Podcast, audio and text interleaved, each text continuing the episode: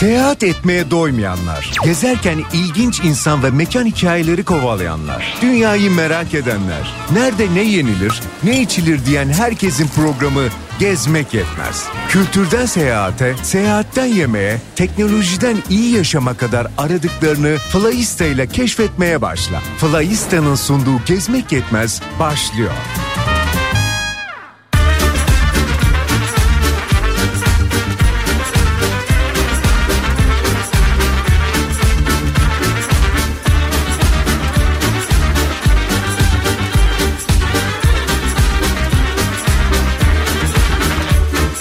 Merhaba. Türkiye'nin ve dünyanın dört bir yanından bizleri dinleyen gezmek yetmez dostları.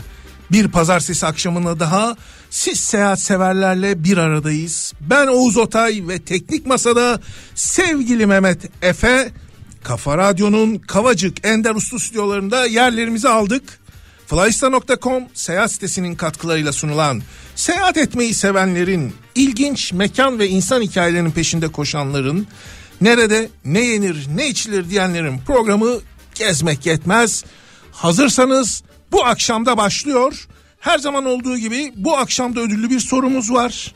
Sorumuza doğru cevap veren dinleyicilerimizden bir kişiye İstanbul Havalimanı'ndan yapacağı uçuşlarda hızlı geçiş, öncelikli bilet işlemleri, havalimanı içerisinde bir nevi golf aracı olan buggy ile ulaşım kolaylığı sağlayan, bununla da kalmayıp özel yolcu salonunda kral ve kraliçeler gibi ağırlanma imkanı veren günübirlik İGA Paskart hediye ediyoruz. Bu akşamın ödülünü kazanmak için cevaplamanızı istediğimiz sorumuz şöyle. Artvin'in 18 köyünü içinde barındıran şelaleleri ve buzul gölleriyle ünlü vadinin ismi nedir? Artvin'in 18 köyünü içinde barındıran şelaleleri ve buzul gölleriyle ünlü vadinin ismi nedir? Sorumuz bu. Sorumuzun cevabı için her zaman olduğu üzere bu akşamda bir ipucumuz var. Google'da Artvin en güzel boşluk Flyista yazıp bir arama yapıyoruz. O aramada ilk sırada karşımıza çıkan Artvin'in gezilecek en güzel noktaları başlıklı güzel fotoğrafların ve hoş bilgilerin olduğu yazıya tıklıyorsunuz. Sorumuzun doğru cevabı o yazının içerisinde mevcut. Cevabınızı canlı yayın WhatsApp hattımıza yollayabilirsiniz. Canlı yayın WhatsApp hattımız 0532 172 52 32 0532 172 52 32 efendim cevaplarınızı Kafa Radyo canlı yayın WhatsApp hattına bekliyoruz. Bu gecenin sorusu Artvin'den geldi ve Artvin'in 18 köyünü içinde barındıran şelaleleri ve buzul gölleriyle ünlü vadinin ismi nedirdi sorumuz. Sorumuzu sorduk. Cevaplarınızı dediğim gibi canlı yayın WhatsApp hattımıza yollayabilirsiniz. Doğru cevap yollayan bir dinleyicimiz de bu akşam İGA Paskart armağanına kavuşacak. Bu akşam stüdyomuzda çok kıymetli bir dostumu konuk ediyorum. Sevgili Ali Ergur. Kendisiyle 40 yıllık bir hukukumuz var. Yollarımız 1985 yılında Marmara Üniversitesi İktisadi İdari Bilimler Fakültesi Kamu Yönetimi bölümünde kesişti. Ve bugün buradayız. Hoş geldin Ali. Hoş bulduk Oğuz'cum. Efendim artık herhalde kusura bakmazsınız. Ali Oğuz olarak devam edecek bu sohbet. Evet çünkü mecazi değil hakikaten 40 yıllık. 40 yıllık gerçekten öyle. 89 85'te girdik 89'da gelecek yıl 40. yılımızı kutlayacağız, kutlayacağız demek. süper. Bu akşam seni stüdyomuzda ağırlamaktan dolayı ne kadar mutlu olduğumu anlatamam. Bu mutluluğu kelimeler tam olarak ifade etme, edemesem de eminim dinleyicilerimiz ses tonumdan anlamışlardır. Çok teşekkür ederim. Ee, ben de aynı heyecanı duyuyorum. O zaman heyecanımızı yenmek için bir, bir an önce başlayalım. Evet. Şimdi Ali Ergur kimdir diye başlayalım istiyorum ama müsaade et seni ben anlatayım. Çünkü sen son derece mütevazi ve kısa bir şekilde anlatacaksın. Ben biraz daha hak ettiğine yakın anlatayım. Korkuyorum. Galatasaray Lisesi mezunusun. Dediğim gibi Marmara Üniversitesi Kamu, e, Kamu Yönetimi bölümünde 89 yılında lisans, aynı üniversitede siyaset ve sosyal bilimler alanında 1992 yılında yüksek lisans eğitimini tamamladın. Orta Doğu Teknik Üniversitesi Sosyoloji Doktora programından 1997 yılında mezun oldun. 1990 2000 yılları arasında Marmara Üniversitesi Fransızca Kamu Yönetimi bölümünde araştırma görevlisi ve öğretim görevlisi olarak çalıştın. 2000 yılından bugüne kadar Galatasaray Üniversitesi Sosyoloji Bölümü öğretim görevlisi üyesi üyesi, üyesi olarak çalışıyorsun. İletişim sosyolojisi, teknoloji, sanal gerçeklik, gözetim, tüketim, sanayi sonrası toplum, ekonomik seçkinler, kültür sosyolojisi, müzik sosyolojisi alanlarında bilimsel çalışmalar yürüttün. Evet. Bu alanlarda yayınlanmış olan onlarca akademik makalem ve çalışmam var. Ve bu akşam senle seyahat konuşacağız. Evet. Seyahat sosyolojisi evet. konuşacağız. Evet. Şimdi tabii seni e, bu kadar e, akademik yönünü saydıktan sonra dinleyicilerimiz seni de tanımayan dinleyicilerimiz zannedecekler ki akademik bir sohbet yapacağız. Biraz mahcup oldum doğrusu. Niye? Eksik yani bir şey mi kaldı? Tam tersine böyle çok fazla şey saydın. Hayır yani e, bunlar yapılmış şeyler olmayan şeyleri saymadık. E, dolayısıyla hak ettiğin, hak, hak ettiğin şeyler.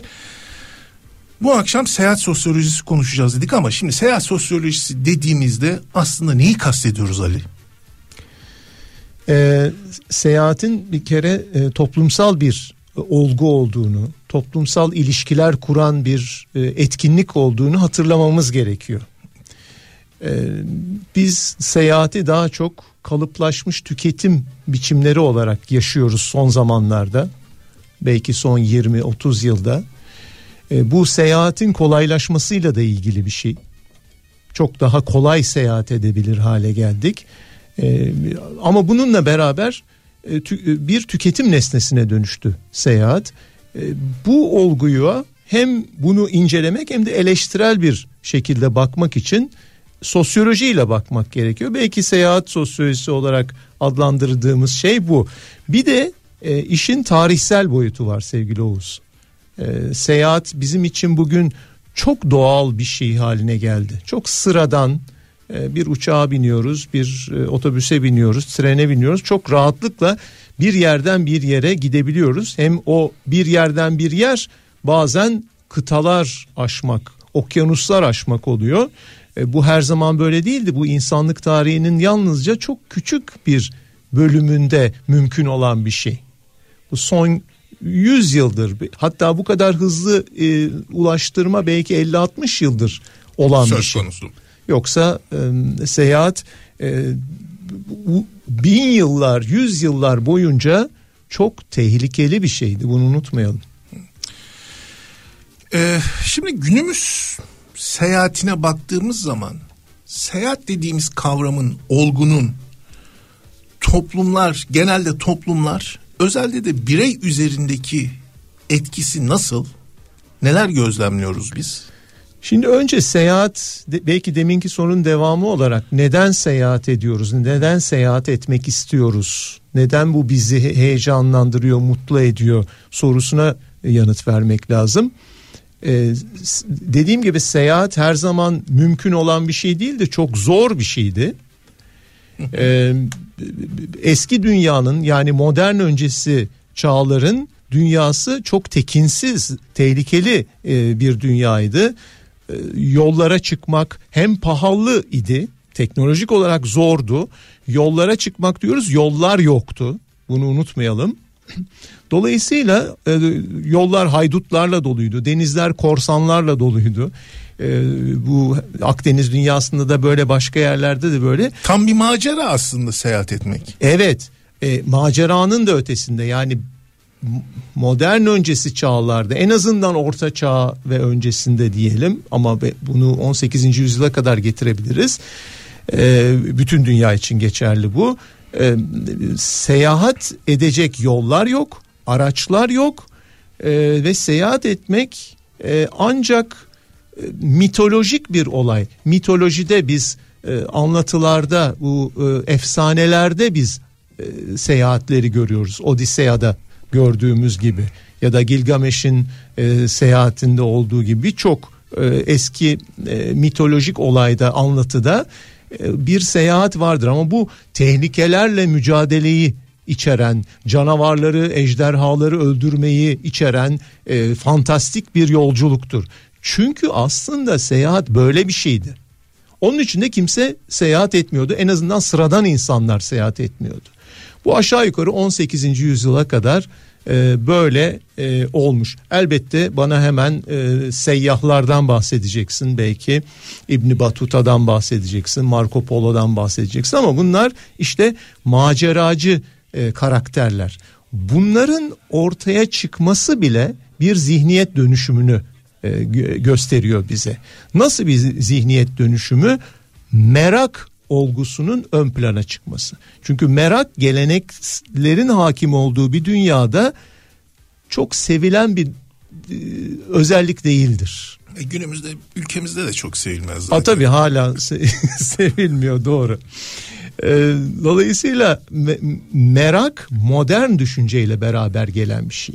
Farklı olana, yeni olana, ötekine, bize benzemeyene bir keşif yolculuğu.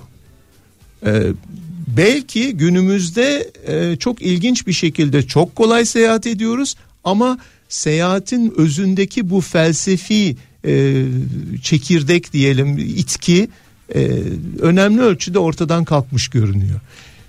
Toplumlara bireylere nasıl bir e, etkisi var dedin E, seyahat etmek ötekiyle bize benzemeyenle karşılaşmaktır. Bize benzemeyen başka bir kültür dünyasıyla karşılaşmaktır. Yani seyahatin temel amacı bu olmalı. E, Dolayısıyla biz birey olarak da e, birey bireysel olarak yüklendiğimiz kültürel e, yeniliklerle içinde yaşadığımız toplumu da dönüştürür hale gelebiliyoruz. Yani yeni şeyler öğrenip örneğin gidip başka bir memlekette e, yemekler keşfediyorsunuz. Sizin mutfağınızda olmayan yemekler. Onları gelip e, ya olduğu gibi yapıyorsunuz ya da kendi mutfak geleneğinize uyarlıyorsunuz. Böylece kültür etkileşimleri oluyor. Bu kültür etkileşimleri de bireyden topluma doğru yayılan e, yeniliklere, farklılaşmalara yol açıyor. Bütün insanlık tarihinde aslında bu etkileşimler vardı. Ama e, son yüzyılda bu etkileşimlerin hızı, yoğunluğu çok arttı. Şimdi Ali sen bunu söylerken aklıma şu, şöyle bir soru geldi.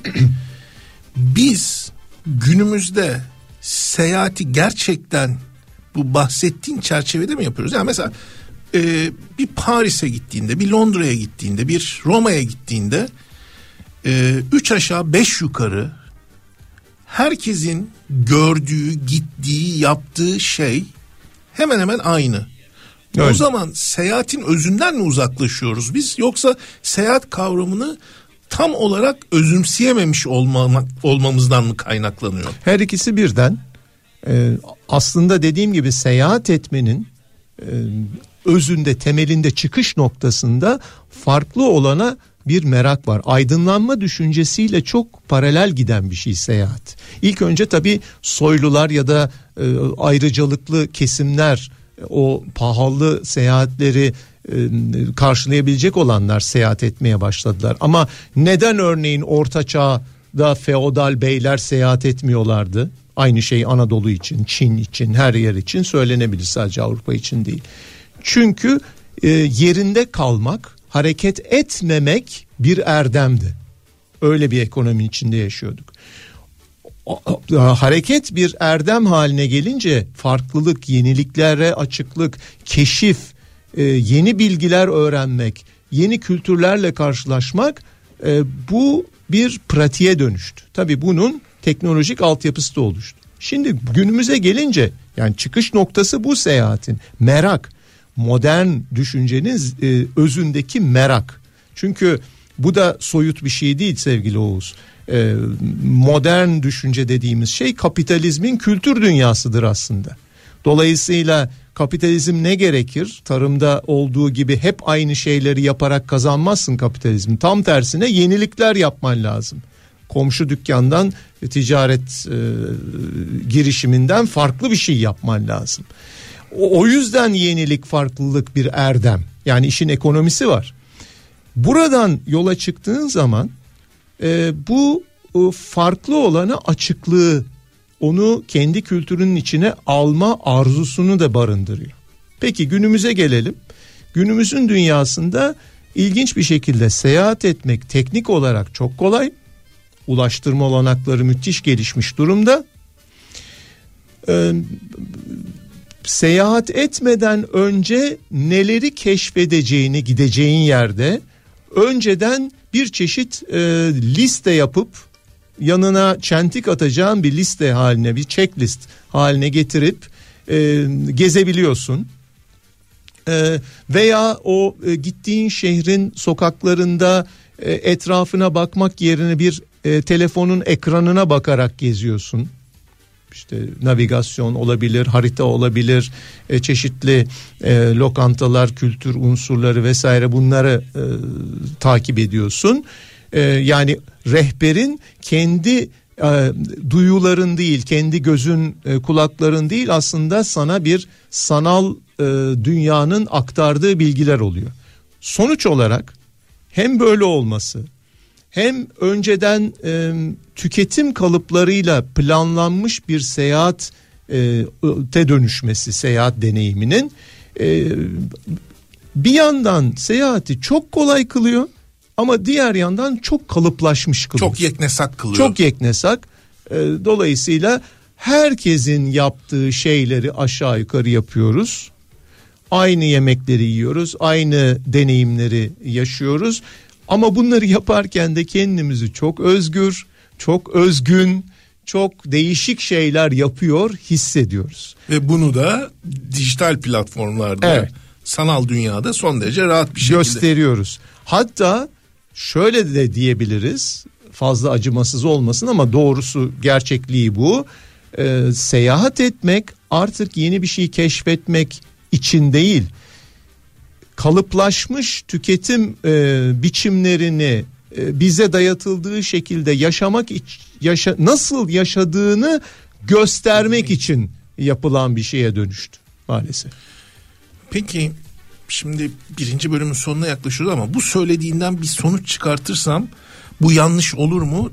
Yaklaşayım değil mi Mehmetciğim mikrofona? Ya ben tabii Mehmet beni hemen ikaz etti. Mikrofondan çok uzaktasın abi sesin çok zayıf geliyor dedi. Şu anda herhalde iyidir. Ee, şunu söyleyecektim. Yaşadığımız dünyada her şeyin bilindiği bir dünyada bir kentte hala bir şey keşfetme, başkalarının keşfetmediği bir şeyi keşfetme imkanımız gerçekten var mı? Bence var. Ee, biz bize e, paketlenmiş tüketim kalıpları haline getirilmiş bir e, seyahat deneyimi sunuluyor çeşitli biçimlerde. E, oysa e, kentle ilişki bu değil. Hatta genel anlamda seyahatle, mekanla, coğrafya ile ilişki bu değil. Bizim bireysel, öznel duyularımızla, duygularımızla e, hissederek, keşfederek e, yapacağımız bir şey. Bu ne demek? Bu e, bir şehrin örneğin sokaklarında kaybolabilmek demek. E, bazı şeyleri planlamadan yapmak yani o elimizdeki o checklistle hareket etmemek. Şu kilise ya da cami görüldü bu bilmem e, işte müze gezildi e, şu lokantaya gidildi gibi çentikler atmadan biraz da e, elbette belli bir planlanmış boyutu olabilir bir seyahatin ama biraz da hatta daha çok bilinmeyene e, yelken açma, bilinmeyenin içinde e, kaybolabilme cüretini göstermek. Çünkü az önce bahsettik seyahatin özünde bu var. Bu merak var. Halbuki her şey kalıplaşmış olduğu zaman bu merak ortadan kalkıyor. Siz öncelikle bu zihniyeti geride bırakmanız bırakmalısınız. Sahici bir seyahat yapabilmeniz için. Seyahat çünkü aynı zamanda bir e, biraz böyle moda e, New Age laflardan olacak ama e, kendi içine de bir seyahat. Çünkü e, o öznelliğini keşfediyorsun. Kendi potansiyellerini de keşfediyorsun. Hep aynı şeyleri yaparak insan aynı çevrede yaşayarak aynı insanlarla aynı kalıplarla konuşarak kendini aşamaz. Kendinin farkına da varamaz. Bize ayna tutan şey ötekidir. Bizden farklı olandır. Ünlü bir e, Amerikan sosyoloğu var. Amerikan sosyolojisinin kurulu, kurucularından biri Charles Horton Cooley. E, ötekinin aynasında varızdır diyor. Biz kendiliğimizi, kendi oluşumuzu, selfimizi ancak ötekinin aynasında kurarız. İşte ötekinin aynası bize benzeyenlerin dünyası değildir. Bize benzemeyenlerin dünyasıdır. Ama bize benzemeyenlerin dünyasını, kültürünü, çevresini keşfedebilmemiz için buna cüret etmemiz gerekir. Bir, ikincisi ön yargılarımızdan, kalıp yargılarımızdan sıyrılmamız gerekir. Şimdi biraz kafam karıştı ama daha fazla sorularım var. Daha detaylı sorularım var. İşte Demek onun ki- için sosyologlar sevilmez. Ya, ama ben seni seviyorum. Sosyolog olmana rağmen seviyorum. sağ ol. Şimdi ikinci bölümde sen gençlerle de iç içesin. Ee, gençlerin seyahat anlayışı, gençler veya genelde insanlar seyahati nasıl yapmalı diye daha geniş konuşmak istiyorum. Ama müsaade et şu anlattıklarını sindirebilmek için Teoman'dan ne yapayım tabiatım böyleyi dinleyelim. Sonra tekrar bir aradayız. Hay hay.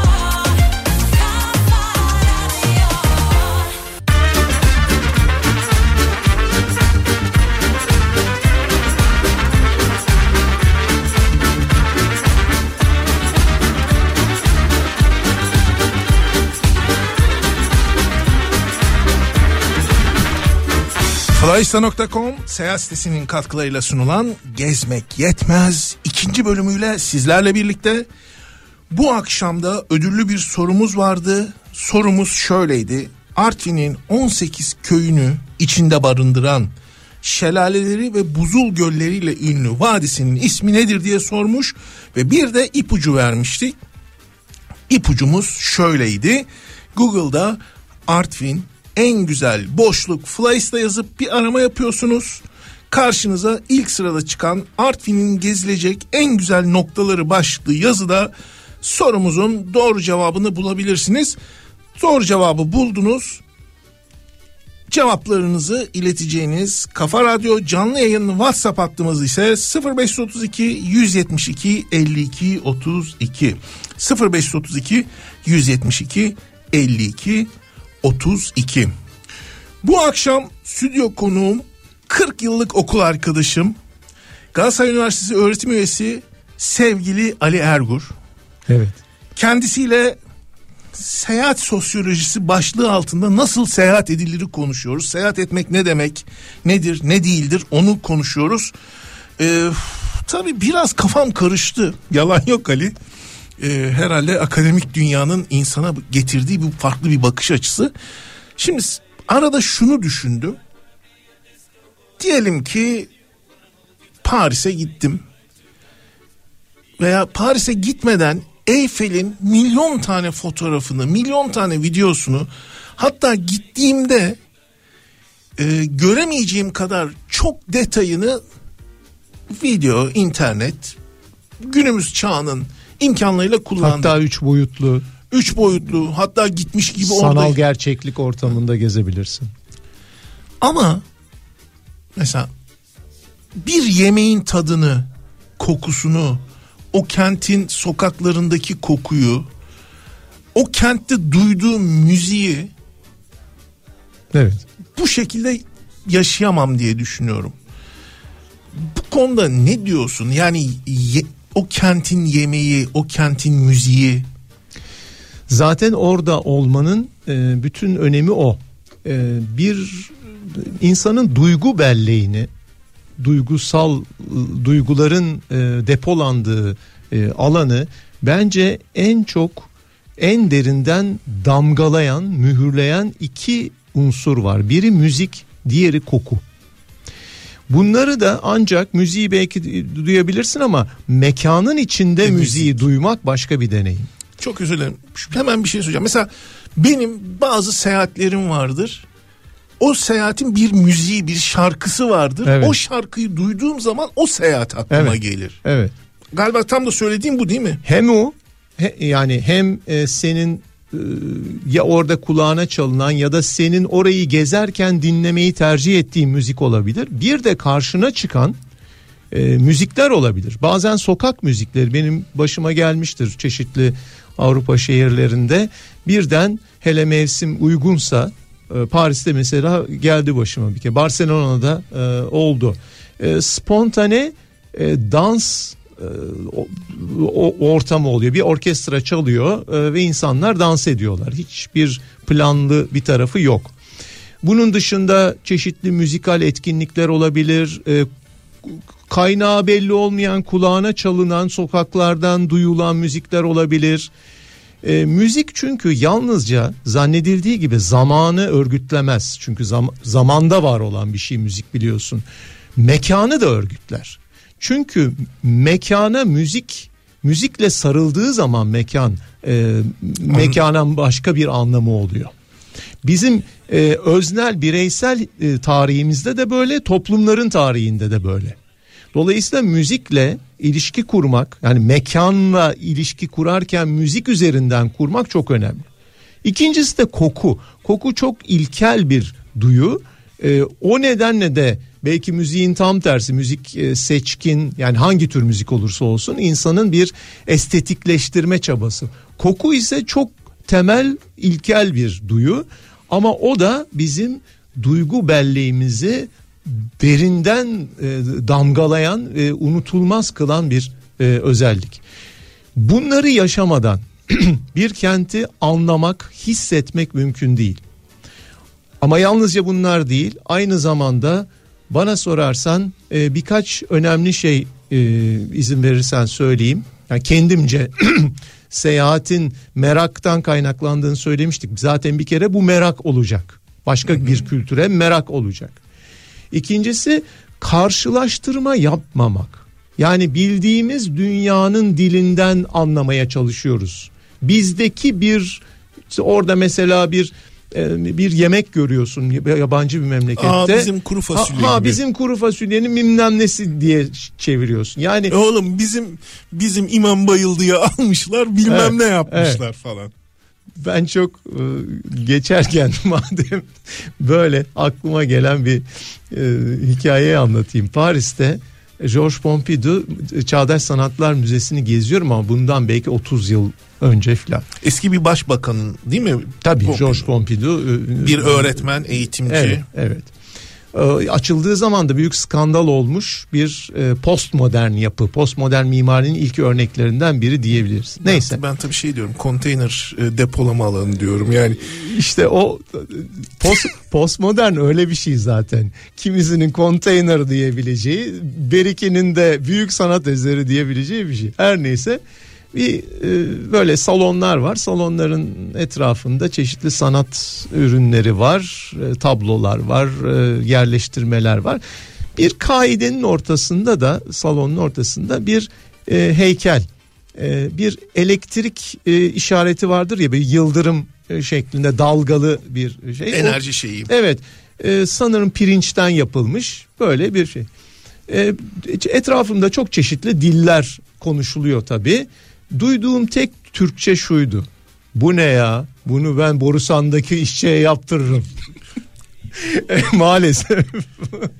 böyle bir anım var. Dolayısıyla e, farklı olana açık olmayı bir kere e, öngörmek gerekiyor. Hocam bu ne ya? E, notlar almak çok önemli. Yani e, yazmak biliyorsun e, Türklere yapılacak en büyük işkence e, kendi ana dilinde e, üç cümle yazdırmaktır. Yani bu e, çok büyük bir işkencedir. Ama e, yazmamız gerekiyor. Telefona değil, elle e, not defterine. Çünkü o başka bir ilişki. Hocam müsaade ederseniz orada küçük bir notta ben şimdi bu programda çok geride kaldığımı hissediyorum. Buyurun. Şimdi bilgisayar veya telefonda yazmakla elde yazmak arasındaki e, tek zihinsel tekrar sayısı çok farklıymış. Evet. Dolayısıyla bilgisayarda veya elde yazdığımız bir şey çok kolay akıldan uçarken elle yazılan Tabii. bir konu zihinlerde çok kolay Tabii kalıyormuş. organik bir ilişki çünkü yazıyla falan. Neyse Oh, konuyu oh, be, oh be ben de arada bir şey söyledim değil mi Mehmet? Bravo. Hocam gözünüze girdim mi? Estağfurullah ne demek. Ee, bir, e, bir de önemli bir unsur daha. Tabii ara sokaklarda kaybolmayı bunu söylemiştik. E, cüret etmek vesaire. Bir de gittiğimiz ülkenin e, dilinden birkaç kelime dahi olsa öğrenmek. Günaydın, teşekkür ederim, lütfen. Bu kelimeler de Türkiye'de pek Türkçe'de bilinmez biz biliyorsun. bunu Türkçe'de Bil- bi- bi- bilmiyoruz biliyorsun. Lütfen, teşekkür ederim, rica ederim gibi kelimeler bilmiyoruz. Ama olsun yine de e, başka memleketlerde çünkü bunu söylemediğin zaman çok ayıplanır insan. Bizde e, artık genel geçer bir durum haline aldı. E, en azından bunları o dili konuşamayız elbette. E, o dili bilmiyorsak. E, ama bu bir niyet gösterir. O o te- kültürle küçücük de olsa bir temas etme ihtiyacını gösterir. Ee, işte bütün bunlar bizi o kalıplaşmış e, beklentilerin dışına atar. Hep iğneyi e, kendimize batırıyoruz. E, e, Fransız turistlerin de hep böyle tipik yani çok genellemeyeyim ama genel bir Fransız turistin e, kendi memleketine dönerken e, uçakta kendi aralarında konuşurken söyledikleri bir cümle vardır. Yine de biz kendi evimizde iyiyiz gibi. O ne chez nous diye bir e, kalıpları vardır. Yani bütün bu ilkellikleri e, vesaireyi gördükten sonra kendi evimize dönüyoruz. Şimdi bu da e, e, herkesin bir doğusu var Oğuz. Ben bunu Türkiye içindeki seyahatlerimde de görmüştüm tur e, seyahatlerimde. E, e, Türkiye'nin batısından daha doğusuna doğru gidildiği zaman aynen o Fransız turistlerin tavrını benimseyen e, kimi e, vatandaşlarımız da görmüştüm. Herkes için söylemek doğru değil e, elbette. E, gerçekten merakla e, seyahat eden insanlar da var. Ama bu ön yargıları, bu kalıp yargıları, e, bu ben merkezci, etnosantrik yani biz e, en iyi biziz ama bir de ilkel olanı ya da farklı olanı bir görelim. Benim dışımdakiler. Benim dışımdaki, ha benim dışımdaki mutlaka e, benden daha geri kalmış değil, benden ileri gitmiş de olabilir. O da gavur, işte kafir bilmem neyse yani benden farklı olan. Dolayısıyla e, onu da e, ötekileştirmeden başka bir kültürün mantığını anlamaya çalışarak keşfetmemiz gerekiyor. aslında geçici bir süre e, başka bir kültürle bir arada yaşama stajı gibi bir şey seyahat. Tabii. Tabii tabii. Yani bize bugün geldiği halde e, son derece konforlu önceden otel rezervasyonu yapıyoruz Airbnb neyse yerimizi ayırtıyoruz birçok şey e, çok güvenli hangi restoranlara gideceğimiz nerelere gideceğimizi belli Ee, hangi müzelere gideceğimizi önceden bilet alıyoruz mesela o kadar güvenli bir şekilde geziyoruz ki böyle bir e, bir, bir balonun içinde geziyoruz. Konfor alanımızı aslında konfor alanımızı taşıyoruz. beraberimizde taşıyoruz. Yani, halbuki seyahat tam tersine özündeki mantık onun dışına çıkabilmeye cüret etmek demek. O da oradaki insanların gittiğimiz yöredeki insanların nasıl yaşadıklarını, neler hissettiklerini e, sezmeye çalışmak demek. Tamamen belki 3-5 günlük bir seyahatte bunu anlayamayabiliriz ama buna niyet etmeliyiz. Nasıl yaşıyorlar? Bir e, Fransız e, profesör tanımıştım. E, Paris Sorbonne Üniversitesi'nin böyle eski profesörlerinden çok e, kültürlü bir insandı. E, bir kere İstanbul'a seyahate gelmişti. Ben ona eşlik ettim. E, bir mezarlığın yanından geçiyorduk. Çok ilgilendi. Ben dedi e, bir şehre gittiğim zaman iki şeye bakarım. Pazar yerleri ve mezarlıklar. E, insanlar, toplumlar e, canlıları nasıl doyuruyorlar, ölüleri nasıl gömüyorlar. Bu o toplumun e, aynı zamanda değerlerini, yaşama biçimini, örgütlenme biçimini bize anlatır. Çok ilginç gelmişti bana gerçekten. E, bu tür şeylere merak salmak. Anlatabildim mi? O bize e, kalıplaşmış e, verili tüketim kalıplarını izleyerek değil. Burada e, küçük bir ekleme belki de hafif bir e, muhalefet e, Bekliyordum. sahikiyle bir şey söylemek Bekliyordum istiyorum. bunu. Bu söylediklerine katılıyorum ama şu var. Şimdi bir Londra, bir Paris'i bu kadar detaylı ince noktalarda gezebilmek için genel anlamda bir o kente dair bir şey biliyor olmak lazım. O kentin e, genel çevresini, genel kültürünü, genel tarihini bilmek ve ondan sonra detaya inmek lazım. O Tabii, zaman tabii. şu aklıma geliyor. Seyahat dediğimiz şey bir kente gidip 10 gün orada kalmakla da bitmiyor. Bunun bir ikincisi var. Bunun bir üçüncüsü var. Belki bunun bir derinlemesi var. Yani siz Barcelona'ya gittiğinizde e, Gaudi'nin o bitmeyen katedralini La Sagrada Familia. göreceksiniz. Ama ondan sonra kaldırımdaki motifleri bir elektrik direğini veya bir kent mobilyasının hikayesini kollayacaksınız. Onu görmeden o olmaz sanki gibi geliyor. Ne Tabii dersiniz? çok tabii tabii katılıyorum. Ee, kesinlikle katılıyorum. Bir genel topografyayı hem fiziki anlamda hem e, tarih coğrafya anlamında bilmemiz gerekiyor. Bunun için de iyi bir noktaya değindin. E, bunun için de önceden çalışmamız gerekiyor. Gideceğimiz yeri biraz e, araştırmamız gerekiyor. E, ciltlerce kitap okumamız gerekmez ama ana hatlarıyla dediğin gibi nereye gittiğimizi, orada neler olduğunu, hangi tarihsel süreçler yaşandığını e, bilmemiz gerekir. O genel tanıma e, dediğin şeyin ana hatlarıyla tanıma dediğin şeyin e, temelinde bu ön araştırma var. Akademik bir araştırma değil ama ana hatlarıyla bir okuma. Sonra gittiğimiz zaman yerinde onları keşfetmek, o bilgilerle e, e, gerçekliği birleştirmek çok daha zevkli de bir şey üstelik. Böyle bir sanki buluş yapmış gibi oluyor insan. Evet. Böyle, Aa falan görüyorsun. Bir de şey e, bizim e, bu yurt içindeki seyahatlerde veya yurt dışındaki seyahatlerde klasik reaksiyonumuz. Hocam neymiş bu? Yani adam bir şey anlatıyor veya bir şey gösteriyor bir yere gidiyorsun. İki arkadaş gittiysen yanındakine soruyorsun. Neymiş, neymiş bu hocam falan.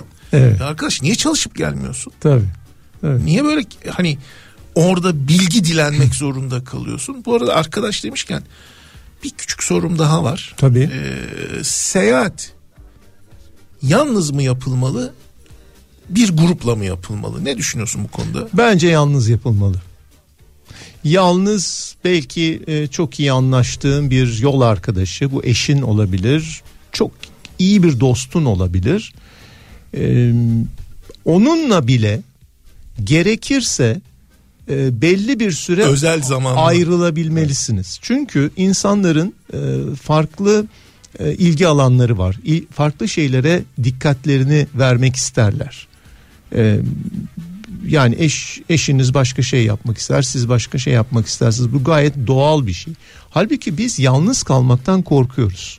Bu biraz e, Türkiye'ye, Türklere mahsus bir şey. Yalnız bir etkinlik yapmaktan çok korkuyoruz. Hep cemaat halinde hareket ediyoruz. Arkadaş grubu.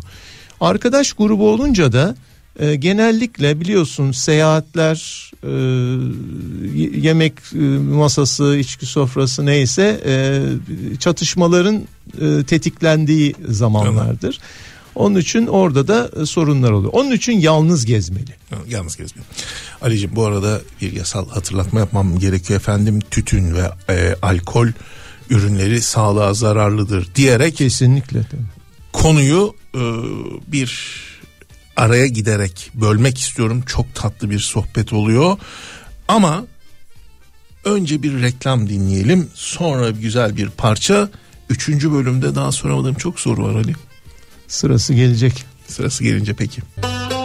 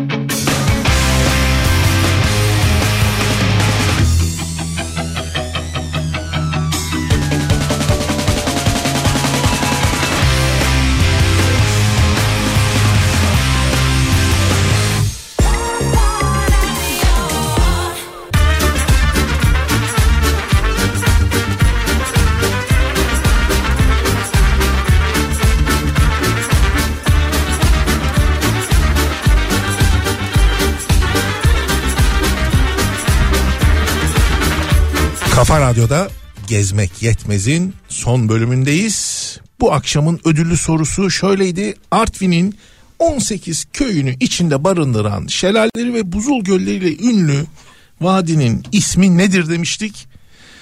Bunun için bu sorunun doğru cevabı için bir de Google'da ipucu vermiştik. Artvin en güzel boşluk Fly'sta yazıp bir arama yaptığınızda karşınıza Artvin'in gezilecek en güzel noktaları başlıklı bir yazı çıkacak. Sorumuzun doğru cevabı o yazının içerisinde mevcut efendim. Günübirlik İGA Pas kart kazandıracak bu e, yarışmanın cevaplarını Kafa Radyo canlı yayın WhatsApp hattı 0532 172 52 32 0532 172 52 32'ye yollayabilirsiniz.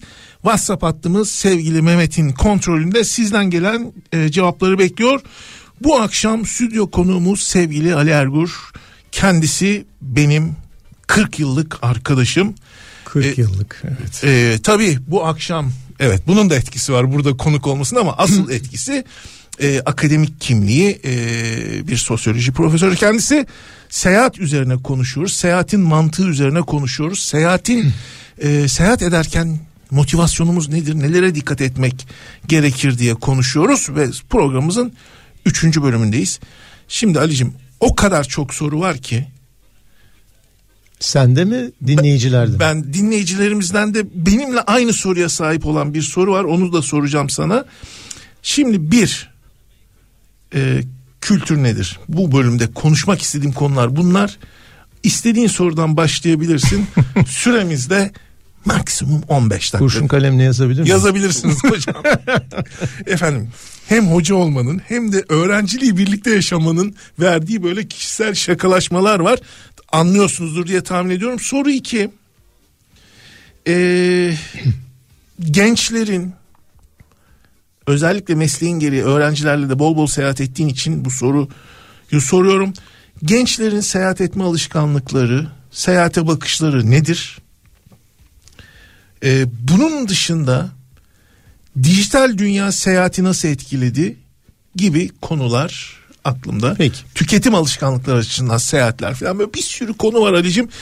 İstediğinden başlayabilirsin. Böyle bir, böyle bir taşma olmuş sende. Taşlı taşlı hazırlandım. 40 yılın birikimini burada işte ortaya koyalım istedim. Peki. Ee, seyahat e, belki öyle algılamıyoruz. Yani bu kadar tüketim e, deneyimi haline dön- dönünce bir kültür etkinliği aslında. İyi sordun. Ee, kültür ne demek? Ee, tabii kültür üzerine ciltlerce kitap yazılmış, onlarca yüzlerce tanım yapılmış. Ama en basit haliyle kültür doğanın dışında insanın ürettiği her şeydir. Neden insan kültür üretir? İnsan ölümlü olduğunu idrak eden tek canlıdır. Ölümlü olduğunu idrak edince ölümsüzlüğü ararsın. Biyolojik olarak ölümsüz kalamayacağını idrak ettiğin zaman da bunu da hemen idrak edersin. O zaman eser bırakmaya çalışırsın. iz bırakmaya, eserlerinle dünyada bir iz bırakmaya çalışırsın. İşte bu iz bırakma etkinlikleridir aslında kültür. Nasıl yaparız bunu? Doğanın şeylerini alıp doğada olmayan bir şekilde yeniden düzenleriz. Onlara simgesel anlamlar katarız. Müzik yapmak gibi. Hani çoğu insan e, örneğin kuşların ötüşünde ne güzel bir müzik der. Müzik bulur. Halbuki kuşlar müzik yapmaz. Yapmaz. Çünkü müzik doğada müzik yoktur. E, doğada sesler vardır. Hatta titreşimler vardır. Onları doğada olmayan bir düzen içinde biz dizeriz, bir ses sistemi elde ederiz ve buradan da e, çeşitli ifadeler kurarız. Bunlara simgesel anlamlar atfederiz. Bu sayede de kuşaktan kuşağa aktarılan bir birikim olur. Sana en özet şekilde kültür nedir e, sorusuna verebileceğim e, yanıt bu. Ama sanırım seyahat dahil birçok e, kültür etkinliğinin ne olduğunu anlamak için de temel bir Yeterli, anahtar oldu. evet. Şimdi gençleri sormuştun galiba. Evet. Ee, Hatta bu seyahatlerden bir tanesini de birlikte yapmıştık. birlikte epey bir zaman oldu. Çok zaman. Senin rehberliğinde e, Çanakkale Gelibolu e, muharebe alanını gezmiştik. Senden sonra da başka geziler yaptım öğrencilerimle. Epeydir yapmıyorum ama e, hem orada hem daha sonra onların ben katılmasam da seyahat deneyimlerini e, biliyorum. Artık çok daha özgür e, bir şekilde seyahat edebiliyorlar. Elbette belli bir ekonomik e, güç gerekiyor bunun için ama zannedildiği kadar da çok değil. Yani be- e, o kalıp tüketim biçimlerini takip etmeye çalışırsanız evet çok pahalı e, bir e, yoldan da gidebilirsiniz ama daha uygun e, biçimler de var. İşte gençler özellikle bu küresel iletişimi iyi kullanabilen, enformasyon dünyasına iyi e, uyum sağlamış birçok genç artık bunun yollarını buluyor. Daha ucuza, daha farklı e, seyahatler ve seyahat etmek onlar için e, bir lüks değil, bir var olma biçimi. Çünkü artık içinde yaşadığımız dünyada yalnızca en iyi eğitim alan gençlerden bahsetmiyorum bak. Çok farklı kesimlerden e, gençlerin, çalışan gençlerde, e, gidemeseler de zihniyet olarak küresel kültüre açık insanlar. Benim gözlemleyebildiğim. Küresel kültüre açık olmak ne demek? En başta konuştuğumuz farklı kültürlere açık olmak demek farklılıkları öğrenme, keşfetme e, niyeti demek. Öncelikle bu niyetiniz olacak. Siz başka bir yerde ötekiyi, ötekini e, şeytanileştirmek için aslında biz ne kadar iyiyiz bak diyebilmek için gidiyorsanız hiç gitmeyin. Genellikle seyahatler bu bunun için yapılıyor. İşte gençlerde benim gördüğüm artık biz ne kadar iyiyiz onlar ilkel ya da öteki e, düşüncesini yeniden üretmek için değil. Onlar kimler? Nasıl yaşıyorlar? Ne yiyorlar? Ne dinliyorlar? Nasıl bir kültür dünyaları, nasıl bir kent e, yapıları, nasıl ilişkileri var diye merak ederek gidiyorlar. E, Olabildiğince ön yargılardan arınmış olduklarını görüyorum ben kendi öğrencilerimde, onların çevrelerinde e, gidemeyen öğrencilerin bile e, bu merakı olduğunu biliyorum. Ben sana bunu çok e, böyle araştırma yapmadan bol keseden atan sosyologlar var. E, onlar bir de e, maalesef sosyoloji e, konusunda e, kötü örnek oluyorlar. E, sosyolog sanki hiç böyle desteksiz atan birisiymiş gibi e, bir e, imaj doğuyor. Bunu da e, şiddetle protesto ediyorum. Ben sana ampirik olarak yani sahada kendi araştırdığım hem de bugünden 15 yıl önce hatta daha fazla ön- yıl önce İstanbul'un isim vermeyeyim e, daha çevre bölgeleri diyebileceğimiz yani merkeze uzak bölgelerinde biraz mahrumiyet içinde yaşayan gençlerin nasıl teknoloji kullandıklarını mekanla nasıl ilişkilendiklerini araştıran bir araştırma yapmıştık.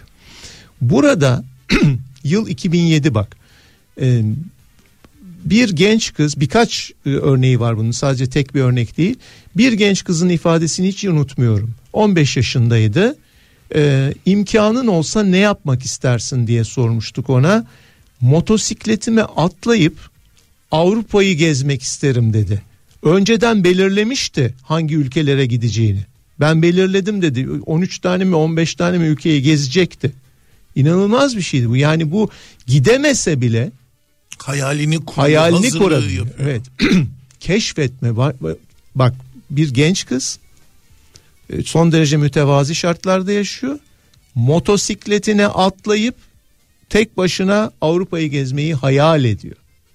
Yapar yapamaz bu ayrı mesele. Hayal edebilmek önemlidir. Çünkü hepimiz hayal edebildiğimiz dünyanın insanıyızdır. Bir de onu hayal edeceksin ki gerçekleştireceksin. Tabii. Ee, geçtiğimiz haftalarda bizim iki tane konuğumuz vardı. Bir tanesi sevgili Merve, bir tanesi de Asil.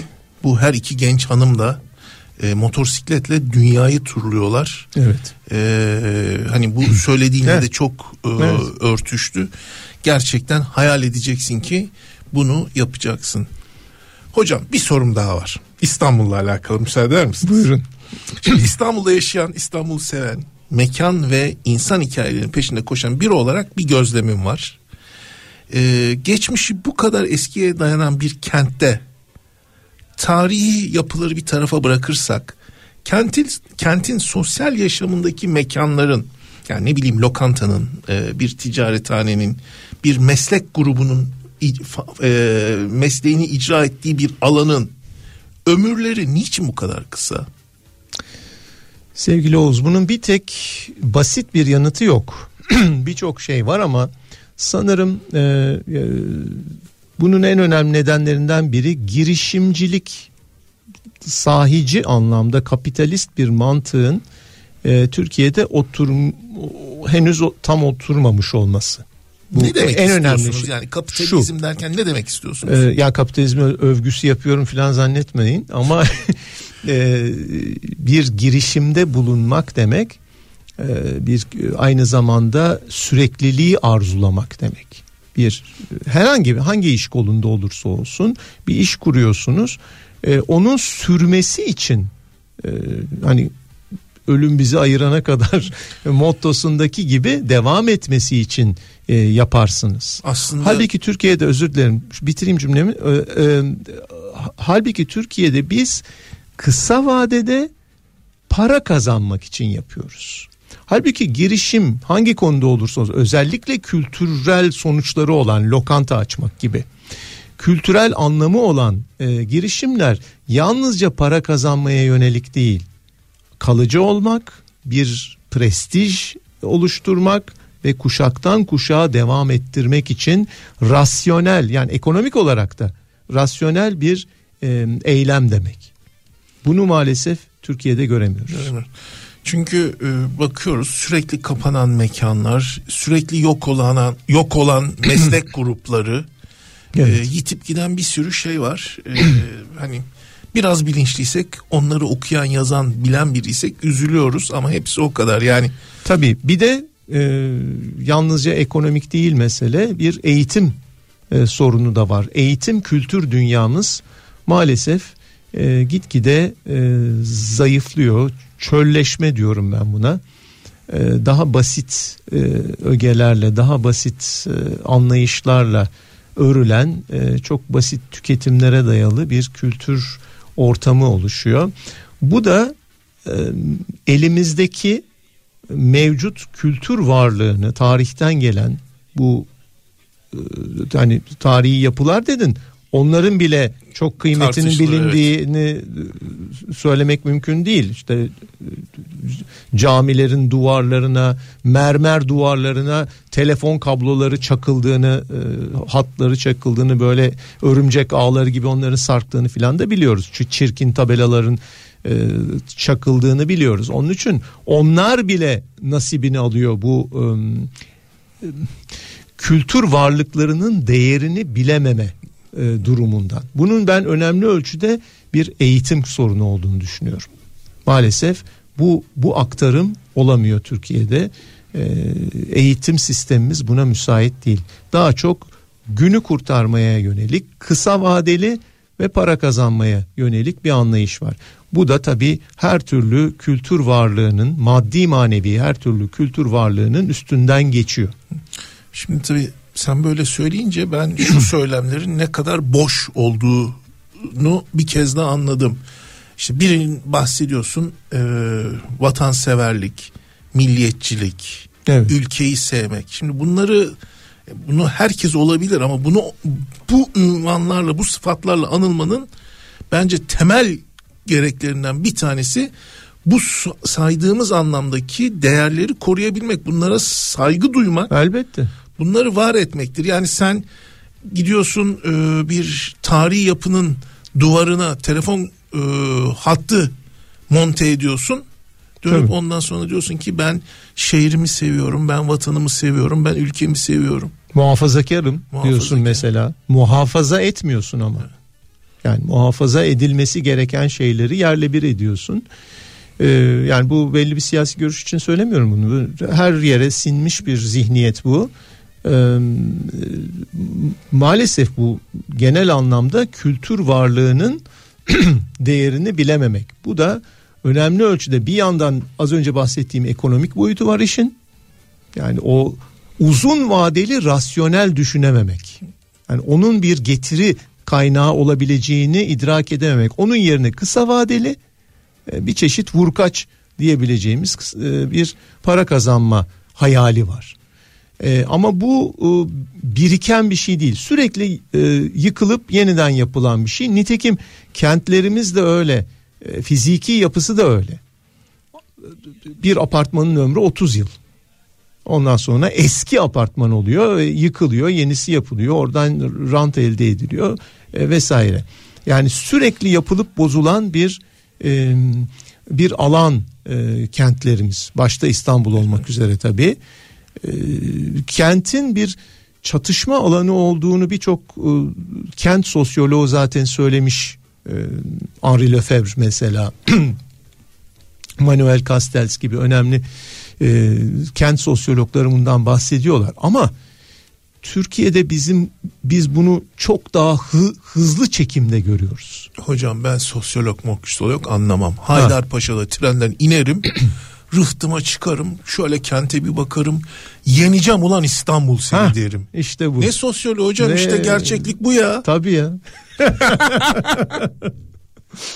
Ali'cim sonunu da o işte 40 yıl öncesi e, ruha bağladık yani. Evet, evet, evet. Ali çok teşekkür ediyorum. Yani konuşacak daha çok şeyimiz var. E, seninle sohbet etmek de çok keyifli. Benim için de öyleydi sevgili Bu akşam e, bize bakmadığımız bir pencereden baktırdın.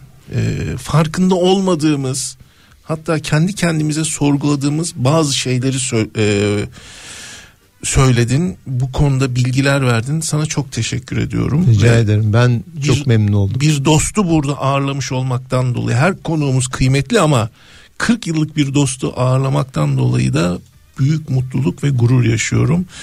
E, hocam Bil mukabele. ağzınıza sağlık. Sağ olasın. Çok teşekkürler Oğuz. Efendim bu akşam stüdyo konuğum üniversite yıllarından bu yana tam tamına 40 yıllık dostum. Galatasaray Üniversitesi öğretim üyesi Profesör Doktor Ali Ergur idi. Kendisiyle seyahati konuştuk. Keyifli bir sohbet yaptık. Ee, benim anılarımda inanılmaz bir yer edecek bu program. Umarım siz de keyif almışsınızdır. Bir kez daha kendisine teşekkür ediyorum. Teşekkürler. Şimdi sıra geldi sorduğumuz soruya doğru cevap veren dinleyicimizi belirlemeye. Alicim sorumuzun doğru cevabı neydi sen söyler misin? Sen söyleyemiyorsun değil mi? Macahel. Macel Vadisi'ydi efendim sorumuzun doğru cevabı. Ee, bu soruya bu cevabı veren dinleyicilerimizden Sayın Mete Uğur Aslan bu gecenin talihlisi oldu. Sayın Mete Uğur Aslan. Efendim sizi kutluyoruz. Arkadaşlarımız hafta içerisinde sizlerle temasa geçerek kazandığınız ödül hakkında bu ödülü nasıl kullanabileceğiniz hakkında size bilgi verecekler. Katılan herkese çok çok teşekkür ediyoruz. Veda şarkımızı Şebnem Ferah'tan seçtik. Mayın tarlası diyor. Haftaya görüşünceye kadar sağlık, mutluluk, huzur ve bilinçli seyahatler sizlerle olsun. Hoşçakalın.